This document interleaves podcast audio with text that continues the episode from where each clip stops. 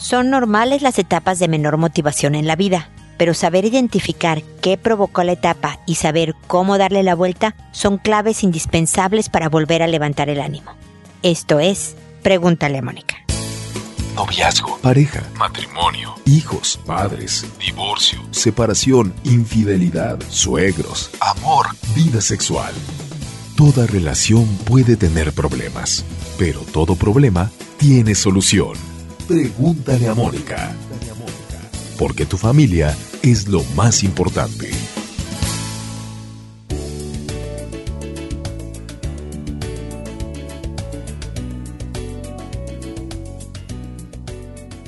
Bienvenidos amigos una vez más a Pregúntale a Mónica. Soy Mónica Bulnes de Lara. Como siempre, feliz de encontrarme con ustedes en este espacio que habla sobre el desánimo también. Sobre, como dicen acá en Chile, estar bajoneado. No es propiamente una depresión, pero tiene rasgos depresivos, ¿no? Poca energía, poco interés, poca continuidad en las cosas, empiezas pero a lo mejor no acabas, como que sientes que no tiene mucho sentido lo que estás haciendo y hay una sensación de malestar.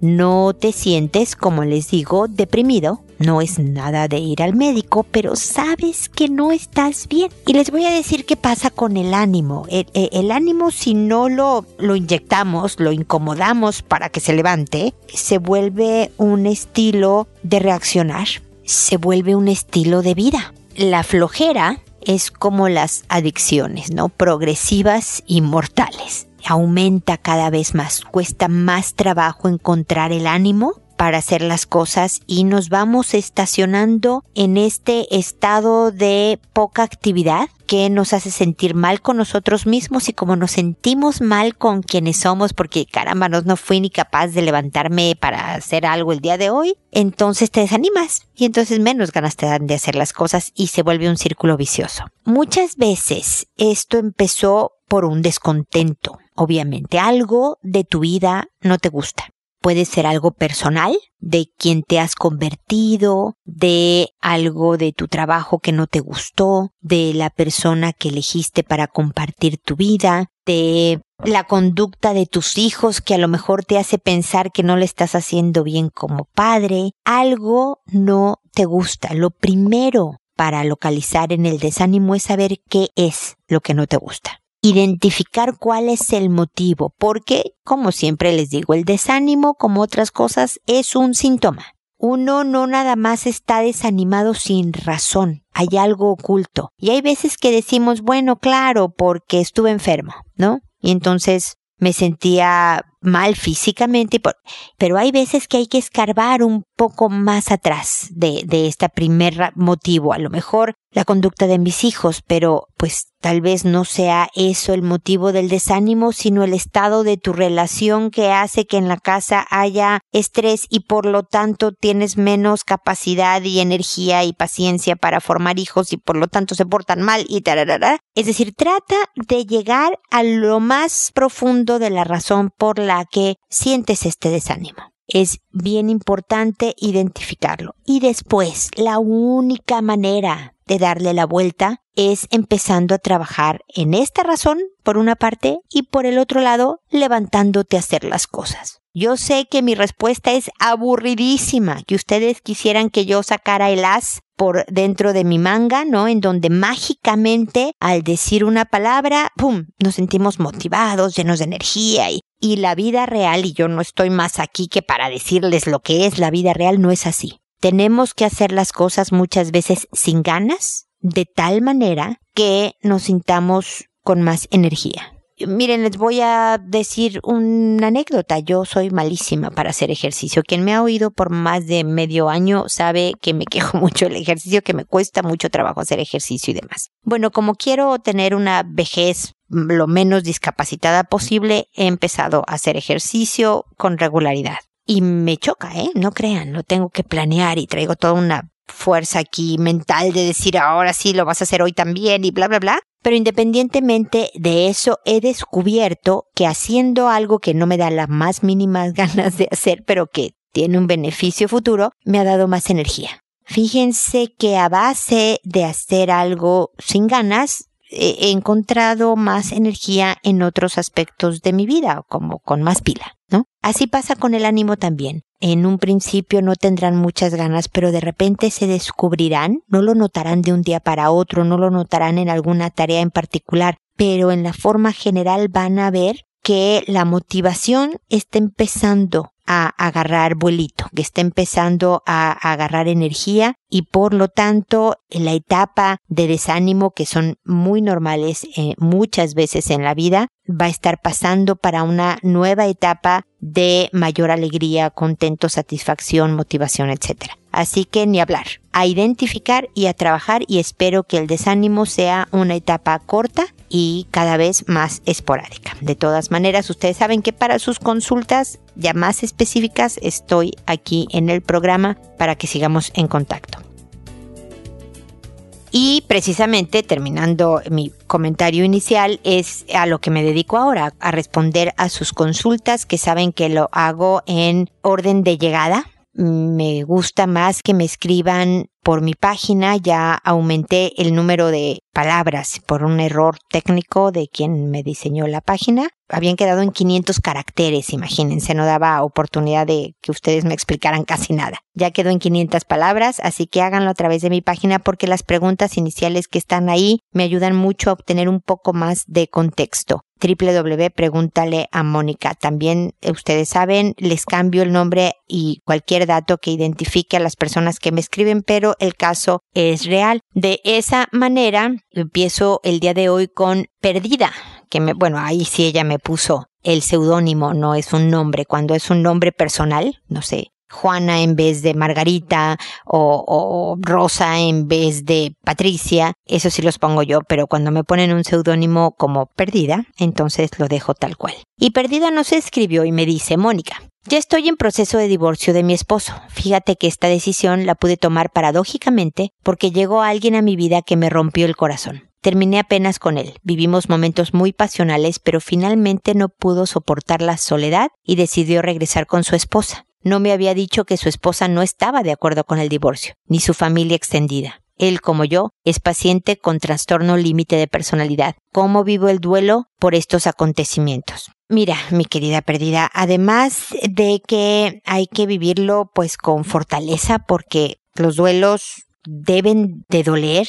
deben de incomodar, es parte de lo que es necesario pasar para dejarnos más fortalecidos. El duelo no va a servir de nada si no aprendes de todo esto, si no terminas siendo más sabia de cómo se llevan las relaciones eh, eh, de pareja, de cómo hacerla mejor la próxima vez. Y yo creo que por lo que me dices en, en, en tu correo de que pues andabas todavía casada cuando empezaste con alguien que también era casado, etcétera, y que todo esto hace un escenario que es una bomba de tiempo, tarde o temprano algo te va a estallar en la, en la cara estas relaciones tienen un muy bajo índice de éxito, muy pero muy bajo y, generalmente conllevan muchísimo dolor a todos los involucrados, pero no solo a, la pareja en sí, la persona que me escribe y su pareja, sino a las ex esposas y esposos, eh, no exes, sino los esposos todavía en turno, a los hijos, a, muchas personas causa mucho dolor. Entonces, no creo que sea una manera eficiente, vamos a usar ese término, ¿va? de hacer las cosas. Y digo eficiente en el sentido de que no te va a conseguir ser feliz. Podría hablar de términos más éticos, de más filosóficos en cuanto a que sea algo bueno por hacer, porque las cosas son buenas en la medida que las usas para lo que fueron hechas. ¿No? Es decir, un cuchillo es bueno en la medida en que te permite partir la carne, ¿no? O partir las cosas que tú necesitas partir. Si un cuchillo no corta, tú dices este cuchillo es malo, no sirve, ¿no? ¿Es verdad? Entonces la bondad del cuchillo consiste en servir para lo que fue hecho. Las relaciones de pareja deben de servir para hacerte mejor persona, y además estar acompañada y además ser generosa y ser empática y además que alguien sea generoso y empático contigo y te apoye y te eche porras y tú eches porras y todo este labor que en general hacen de tu vida algo mejor. Cuando uno empieza una relación en un engaño. Porque a lo mejor, evidentemente, mi querida perdida, tu relación ya no funcionaba. Pero entonces uno debe de decidir si termina la relación. Después llevas el proceso de duelo que aunque los dos estén de acuerdo en que no la hacían y ya no quieren estar juntos y llevaron la fiesta en paz, así en el mejor de las separaciones de todas maneras hay un duelo. Algo se murió ahí, una relación dejó de existir y por lo tanto es útil darse un tiempo de estar solo para reflexionar, fortalecerte, aprender, tomarte un respiro antes de empezar con otra nueva mucho tiempo después cuando no te das tiempo, cuando lo haces simultáneamente, suceden estos rompimientos de corazón que realmente lamento que estés pasando, pero por lo menos aprovechalo. Entonces, fortalece tus relaciones familiares, involúcrate en, en algo interesante en tu trabajo, empieza o vuelve a practicar o invéntate un nuevo pasatiempo, ¿no? Es decir, trata de enriquecer tu vida personal, mi querida perdida que no haya ningún tipo de relación amorosa en el horizonte en lo que tú verdaderamente sanas de alma, de cuerpo, de ánimo, de todo esto. Date tiempo, sal con amigos y amigas, pero no en plan pareja, no en plan romance, es nada más en plan social. Ayuda a alguien que lo necesite. Me explico todas las áreas de tu vida llénalas de cosas buenas. Y en la medida en que estés trabajando en esta nueva etapa, en esta nueva vida, el duelo va a ir encaminándose a algo que finalmente te deje lista, preparada y mejor para lo que venga. Sea otra persona o sea una vida contigo, pero contigo como la mejor compañía para ti. Me explico, así que ánimo y espero que sigamos en contacto. Luego está mamá besuqueada, así firmó y me dice, como mi esposo sabe que te escucho y confío mucho en ti, me pidió que te preguntara si es normal que mi bebé de nueve meses busque besarme en la boca y me agarra con las dos manos para que no me mueva. Yo nunca lo permito y no lo haré. No creemos que sea correcto. ¿Tú qué opinas? Gracias. Bueno, primero, mi querida mamá buisuqueada, gracias por el voto de confianza y porque me escuchas por tu preferencia y todo esto. Y me parece buenísima la pregunta de, de tu esposo porque sucede muchísimo con estos bebés, estos niñitos pequeños, incluso de un poco más de edad, dos años inclusive de más, que sus expresiones de cariño no tienen filtro, ¿no? Y pueden dar besos en la boca sin ningún tipo de miramientos. Y es algo cultural. Ustedes habrán visto porque habrán visto películas americanas como en Estados Unidos, por lo menos antes, no sé si todavía, se acostumbraba que padres e hijos se besaran en la boca como una muestra de cariño, así un, ¿no? Un ya llegué mamá, adiós papá, no importaba si eras niño o niña, este beso era, especialmente con hijos pequeños, una muestra de afecto entre padres e hijos. Ahora, para un niño de nueve meses no tiene ni cercanamente eh, la implicación sexual que tiene entre adultos un beso en la boca. Para tu bebé no hay nada más inocente y cariñoso y no, pero claro, es un beso de amor a su mamá que es suya y le da su besito cariñoso de hijo a mamá. No tiene nada malo, pero entiendo que pueda llegar a incomodar a los papás este tipo de expresiones, como cualquier otra conducta que tú puedas considerar importante, le tienes que enseñar a tu hijo la manera adecuada de acuerdo a, tu personalidad, a tu cultura, a lo que estoy hablando. A lo mejor si tú fueras gringa, ver el beso en la boca, pues entre una niñita chiquita y su papá no tiene ningún tipo de escándalo ni, ni te llama la atención. Pero para alguien de una cultura diferente puede resultarle sorpresivo. Y entonces si en tu cultura esto no es la costumbre, le indicas como lo han hecho, que me dices hasta ahora, tu marido y tú, de que el beso aquí, ¿no? A lo mejor en el cachete, en la frente, en la mano, en donde tú digas que es la costumbre de tu familia y de donde las expresiones de cariño van a ser las más adecuadas. Pero repito, no quiere decir nada sexual. Esto está en nuestra mente adulta. El beso en la boca como una conducta sexual o sexualizada, si tú quieres. Pero entiendo y está perfecto que con cariño digas como sí, en vez de, obviamente sé que no lo vas a hacer porque además tiene nueve meses, pero no es, no es un motivo de regaño, no es un motivo de llamar la atención enojada ni mucho menos, es de decirle como sí usando pocos nos de el beso acá, ¿verdad? Me lo acá. Uy, qué rico el beso en el cachete, ¿no? Me estoy señalando el cachete, pero claro, tú no me ves, mi querida mamá besoqueada, ¿no? Y, y ya con eso, el bebé va aprendiendo, ah, mira, ¿no? En mi familia, en mi cultura, eh, eh, esto es lo que se acostumbra, ¿no? Y, y, lo va aprendiendo y listo, no tiene mayor eh, rollo, ¿ok? Pero muy buen punto porque a muchos papás les pudiera surgir la duda. Muchas gracias por la pregunta. Luego está Isabel que me dice, hola Mónica, gusto en saludarte, espero me puedas orientar con la siguiente inquietud. Tengo una hija de 6 años 8 meses que fue derivada por el pediatra a la ginecóloga por una posible pubertad precoz. Su vello púbico ha ido en aumento desde hace un año. Tiene un Tanner 1. Me gustaría saber cómo poder orientar el tema con ella. Aún no lo conversamos, cómo podría afectar su autoestima esta condición y qué podemos hacer para ayudarla. Desde ya agradezco cualquier orientación que puedas darnos. Un abrazo. Pues sí, qué barbaridad, está muy, muy pequeñita. Es más frecuente oír, incluso en los casos que ahora se saben que se ha adelantado la pubertad por las hormonas en, la carne, en los pollos. Resulta que, no sea, el pollo para que el muslo que tú compras en el supermercado sea grande, puedas comprar un pedazos de carne más grandes, se inyectaban hormonas femeninas a los pollos. Y entonces, claro que esto fue afectando la química de nuestro organismo y se ha ido adelantando la pubertad y entonces hay muchas niñitas de 10 años por ejemplo, que tienen su primer menstruación. Pero seis años y desde hace un año dices que todo esto ha empezado, e, es, es verdaderamente pequeñita y, y es complicado, Isabel, porque pues el cerebro de tu hija, a pesar de que va a estar influenciado por hormonas y va a tener fuertes rasgos de pubertad, no deja de tener solo seis años de vida. Casi siete, si tú quieres, ¿no? Pero, pero el caso es que es muy pequeñita. Yo creo que entre más concretas puedas hacer, eh, darle la información, es decir, dile la verdad, es una condición que no es frecuente.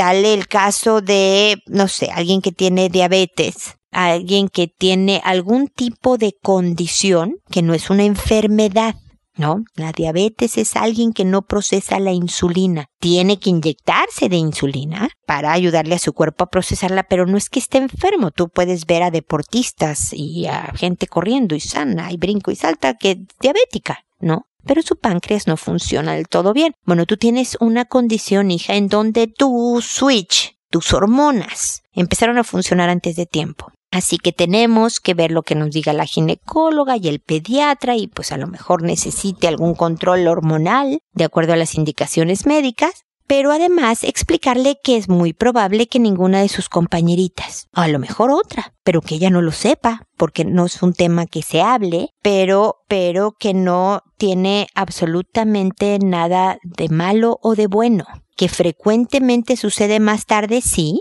pero esto no quiere decir que ella no pueda hacer lo que los demás y de que no esté enferma ni mucho menos. Es decir, darle un sentido de naturalidad lo más posible. Ábrete con ella a que contigo recurra a todas las preguntas que se le ocurran y que si no sabes la respuesta las van a tratar de encontrar juntas y que a lo mejor también por este tipo de hormonas de repente ella quiera hacer algo que sus compañeritas no tengan muchas ganas de hacer, por ejemplo, tener sueño, ¿no? No le pongas este eh, temas más sexualizados, ¿no? Le va a dar a lo mejor sueño, pero tampoco quiere decir que como tienes este tipo de hormonas, hija, yo te permita dormir todos los días hasta las 12 del día y que llegues tarde a la escuela. Me explico, vas a seguirla educando pero hay cosas, hija, con las que tienes que ir preparándote. Así que aquí estoy para conversar contigo y, aprendamos juntas este nuevo camino. Y poco a poco van a aprender, a aprender las dos a manejarse y afortunadamente en unos añitos se va a emparejar con todos los demás. Esta no es una condición como la diabetes, ¿no? Que todo el resto de su vida se tiene que inyectar con insulina. Llega un momento en que se empareja con la juventud. Es posible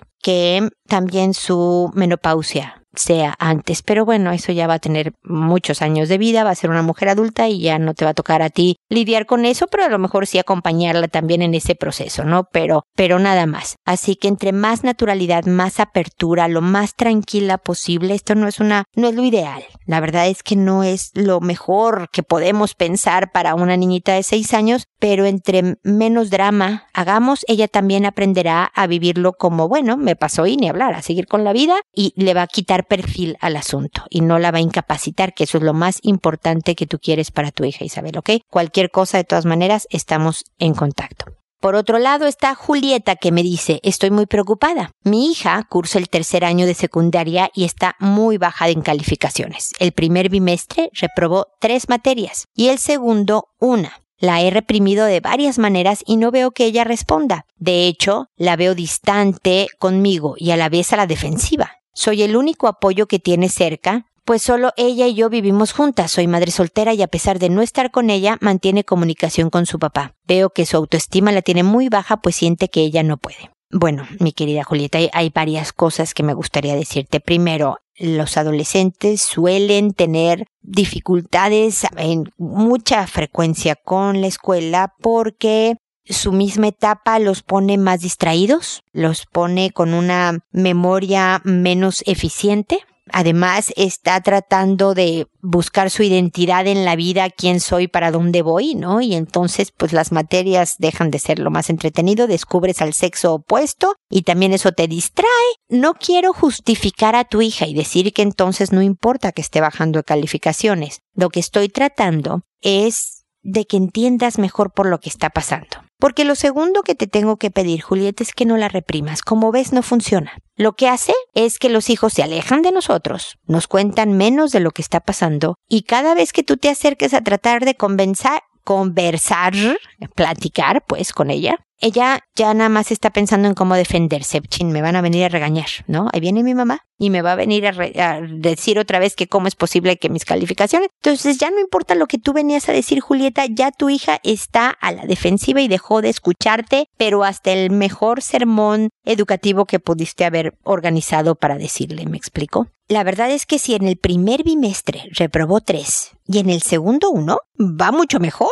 Yo sé que no quieres que repruebe ninguna, pero concentrarnos en lo que está haciendo mal en vez de animar en lo que está haciendo bien verdaderamente afecta la autoestima, provoca inseguridad. Tienes razón, no puedo con esto, mamá. Mi mamá no cree que yo pueda porque mira cómo me regaña otra vez porque volví a reprobar y demás. Es sobre todo a partir de la adolescencia una especie de exigencia pero con alianza. ¿Sabes qué, hija? Yo sé que puedes. Yo sé que puedes porque mira, de entrada, ¿viste cómo en el primer bimestre fueron tres y ahorita ya va una? O sea, imagínate, para mí esto no es sorpresa, es cuestión de tiempo. Y hay veces pasa que por la edad, que por el profesor, que por el calentamiento global, no importa, nos va mal en la vida. Y flojeamos también, porque tampoco te voy a excusar, querida hija, que tampoco flojees. Seguramente flojeas pero dime, ¿cómo te apoyo? Porque no puedes, no te conviene reprobar. Tú ya quieres salir de secundaria, tú ya quieres quitarte de encima estas materias y a lo mejor algún día estudiar la carrera de lo que tú quieres y aún así en tu carrera va a haber alguna que otra materia que no sea tan divertida. Entonces hay que echarle ganas en la vida. ¿En qué te ayudo? A ver, ¿quieres que cambiemos el lugar donde estudias una lámpara nueva? ¿Quieres tú estudiar toda una tarde y yo te pregunto? En la noche los temas que tú me indiques que debo de preguntarte? ¿Quieres que no lo haga y más bien tú sola administrarte? Y que nos vayamos nada más a las calificaciones finales a ver qué tal? ¿Necesitas apoyo? Es decir, que verdaderamente alguien que te explique una materia en particular porque verdaderamente tienes ahí algunas lagunas que ya no aprendiste y el profesor ya va avanzado. ¿Me explico, Julieta? Le das a tu hija las herramientas para tomar decisiones que le permitan salir de este hoyo. Porque que tire la primera piedra la persona que no ha estado en el hoyo de repente. Y que hubieras preferido una mano amiga a que llegaran a decirte, ¿ves? Eso te pasa, yo te había dicho que no hicieras eso, ¿te acuerdas? Y entonces ahora ves, te lo dije. Ese tipo de cosas sí te hacen sentir peor.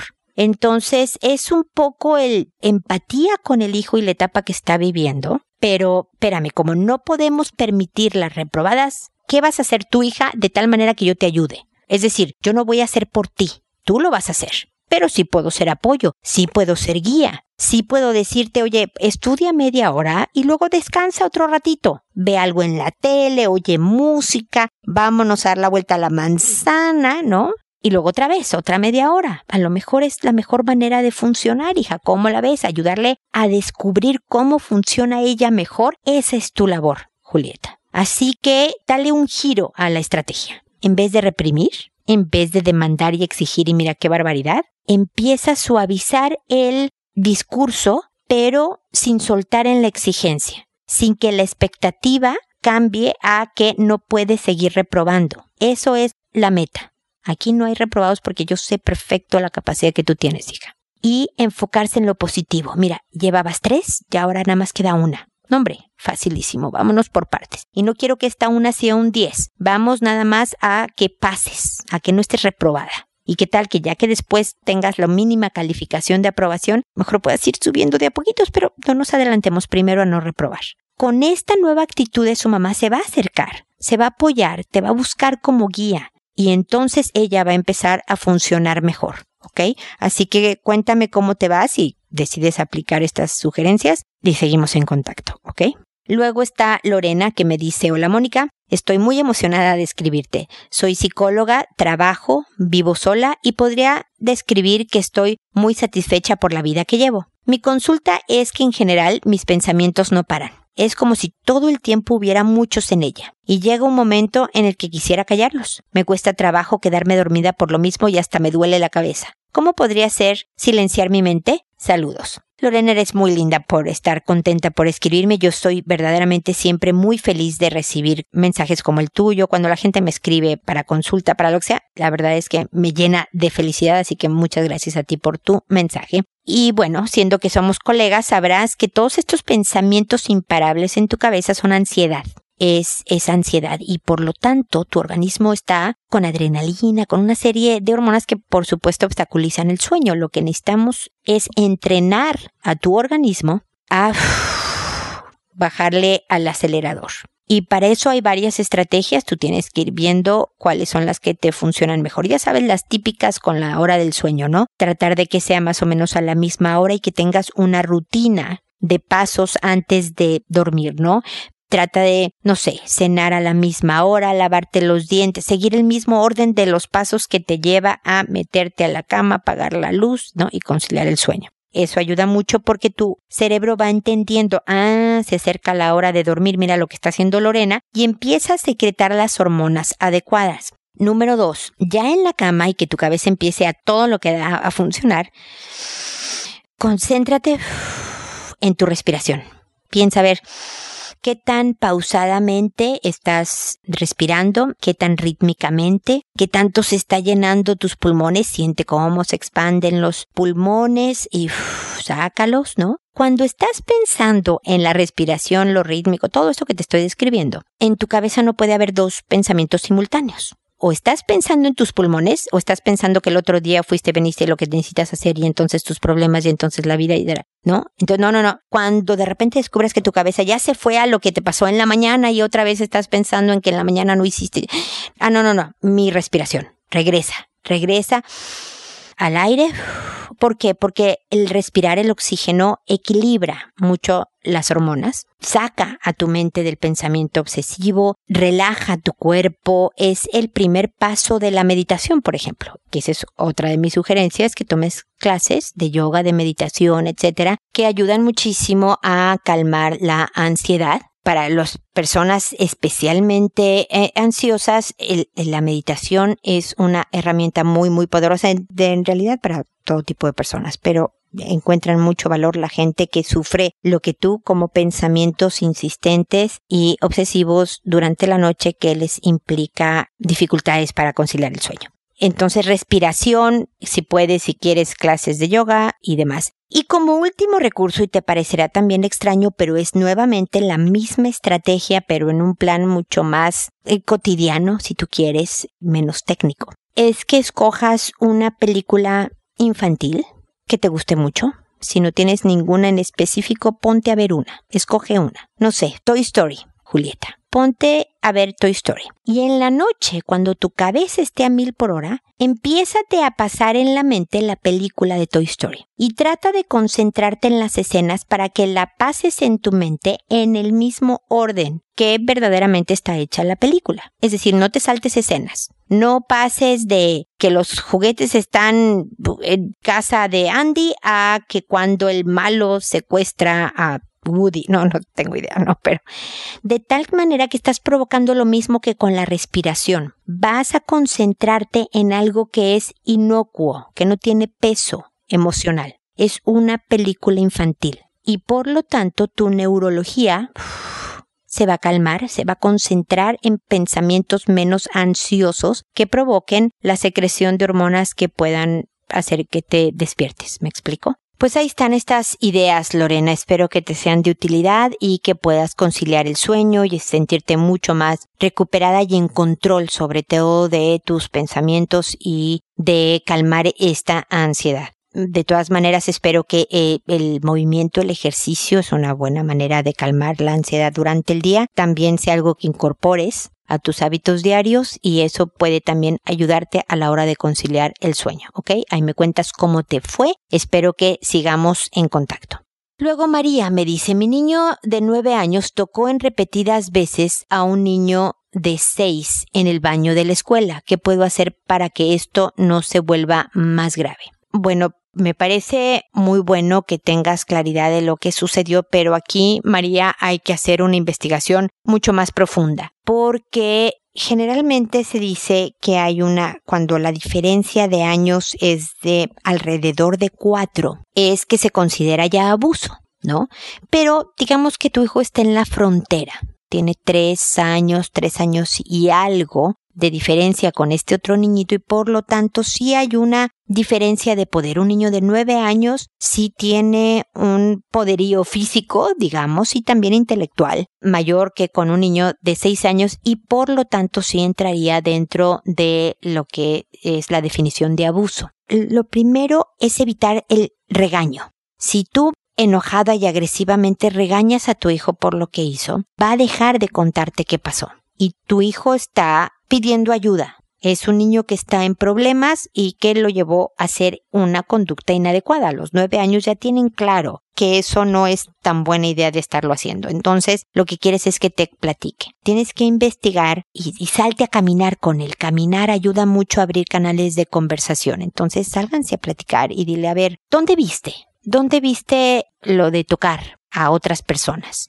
¿No? La tele, el radio, alguien te lo enseñó, alguien te lo hizo. Es decir, tú quieres saber si tu hijo ha sido abusado sexualmente. Tú quieres saber si no fue abusado sexualmente, pero alguien le está mostrando videos inadecuados, por ejemplo, o está viendo, es, es testigo de personas teniendo actos sexuales o alguien abusando de otra persona, ¿no? Tú quieres saber de dónde obtuvo esta información. Y ante cada aseveración de tu hijo, cada vez que te conteste algo, yo sé que por dentro vas a estar saltando de enojo, miedo, tristeza, susto, todo revuelto, mi querida María. Trata de comportarte no de acuerdo a lo que estás sintiendo, sino que te veas lo más como cotidiana posible. Ah, ok, perfecto. Entonces, eh, tu primo, el grande, te enseñó unos videos. ¿Cuándo? ¿Cuando fuiste a, a su casa o cuando ellos vinieron el otro día a comer? Ah, ¿y te los enseña cada, cada vez que viene o, o no? Nada más te enseñó una vez, ¿no? Pero, pero trata y si es necesario hacerlo en días diferentes, no en una sola larga conversación como un interrogatorio, porque el niño va a percibir, obviamente, no, yo estoy dando demasiada información, me voy a meter en problemas. A lo mejor corta la, conversación, hablen de otras cosas y dos días después retoma. Y luego otra vez retoma, de tal manera que puedas saber qué está pasando con tu hijo. Eso es lo importante. Y después, por supuesto, hablar de por qué no es adecuado, pero no nada más decir eso no se hace y ahí se acabó la conversación. Tienes que decirle allá a los nueve años, ¿por qué no se hace? ¿Cuándo es que se hace? ¿Qué objetivo tiene que se hace, que se tenga actividad sexual? Toda una conversación sobre sexualidad es bien importante. porque el decir no, no, eso no, está mal, no le aclara nada al pobre niño, no tiene ningún tipo de contexto de, ah, pero entonces nunca está bien, siempre está mal, cuando sí, por qué los grandes hacen ciertas cosas, cuando no, de acuerdo a tu marco de valores, María. Y después, con todo y lo difícil que es, también es acercarte con la mamá del niño de seis. Nada más para decir, oye, está bien, sé que mi hijo hizo esto, estamos trabajando con él para atender esta situación que nunca jamás se vuelva a repetir, pero quiero decirte eso, que estoy consciente que sucedió, que estamos trabajando, puedes estar tranquilo también al respecto y en lo que yo pueda serte de utilidad para apoyarte en este momento, por favor dime. Entonces, de esta manera también extiendes tu mano y entre las dos pueden tal vez cruzar información que sea de utilidad para que los niños el tuyo y el de seis años estén bien y puedan salir adelante de este mal momento que están viviendo. Por favor, no dudes en volverme a escribir, ofrécele a la mamá de este otro niñito que me escriba si necesita algo y yo sigo aquí al pendiente para cualquier apoyo que pueda necesitar, ¿ok? Y espero también, amigos, que nos volvamos a encontrar en un episodio más de Pregúntale a Mónica porque ya saben, tu familia es lo más importante. Hasta pronto.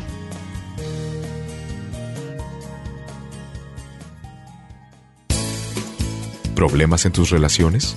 No te preocupes, manda tu caso, juntos encontraremos la solución.